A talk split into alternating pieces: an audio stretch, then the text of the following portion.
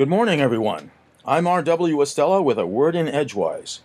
Today is August 5th, the 217th day of 2019, affording us 148 days until 2020. Back in the 8th century BC, August was the sixth month in the original 10 month Roman calendar under Romulus, and therefore the month of August was first known in Latin as Sextilis. Just after Romulus, by 700 BC, King Numa Pompilius added January and February to precede March on the calendar, moving August into position as the eighth month. The first week of August brings us this month's new moon, beautifully waxing crescent, so that if we look to the west tonight, an hour after sunset, we can behold that slender crescent moon nicely opposite of Spica the brightest object in the constellation Virgo and one of the brightest stars in the night sky. Today is the birthday of Neil Alden Armstrong, much in the news of late, although he passed in August 2012. Owing to the 50th anniversary recently of our successfully landing human beings on the moon, the 20th of July 1969, Neil was front and center in the media, having been the first human being to set foot on the moon. Raised on his family's Ohio farm, Neil began dreaming of becoming a pilot after taking his first airplane ride at age six.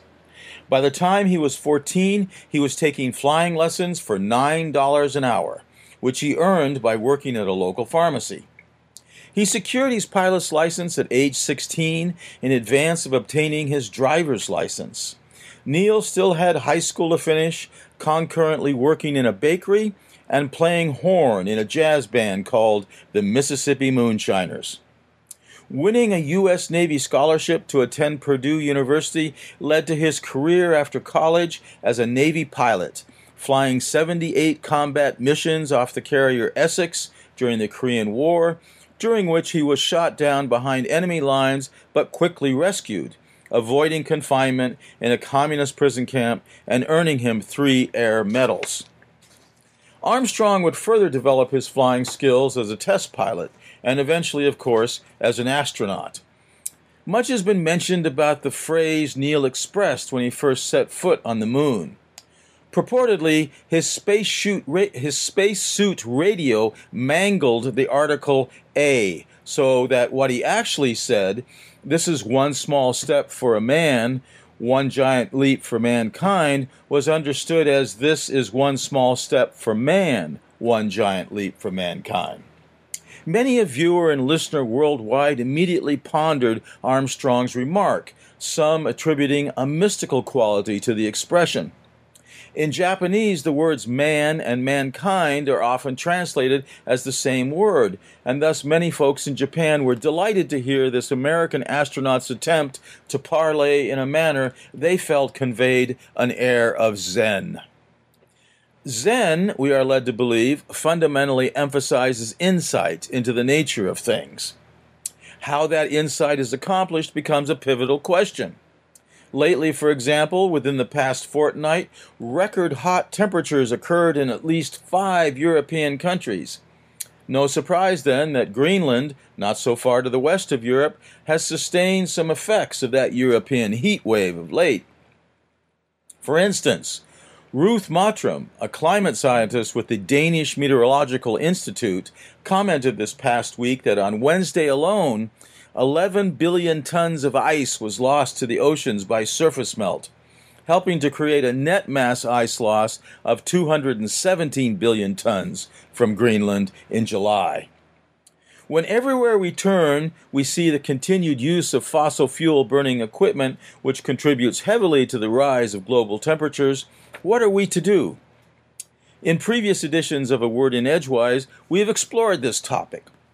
Sometimes we need to take baby steps.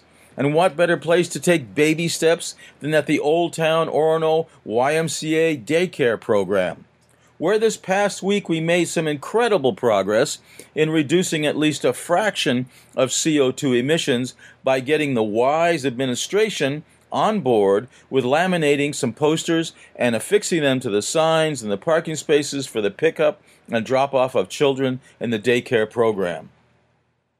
Prior to the placement of the new signage, I had individually accost- accosted parents who were leaving their cars idling and had attempted to engage them in conversation. Some saw the sense of what I was attempting to relay, and some told me it was none of my business, to which I would respond, It's all of our business. Sometimes I would preface that response with a line from Gertrude Stein It is awfully important to know what is and what is not your business. Hi, this is R.W. Estela. WERU FM during the past 30 some years has brought the best that radio might offer, initially to Down East Maine and then eventually streaming worldwide via the internet. Day by day, this is accomplished by an expansive community of volunteers and members, all united in sustaining a radio station unlike any other, and providing the public with the kinds of listening unavailable elsewhere. Please do what you can to support this great radio station. From Orono, Maine, I'm R.W. Estela with a word in Edgewise. Here's to a fine summer day.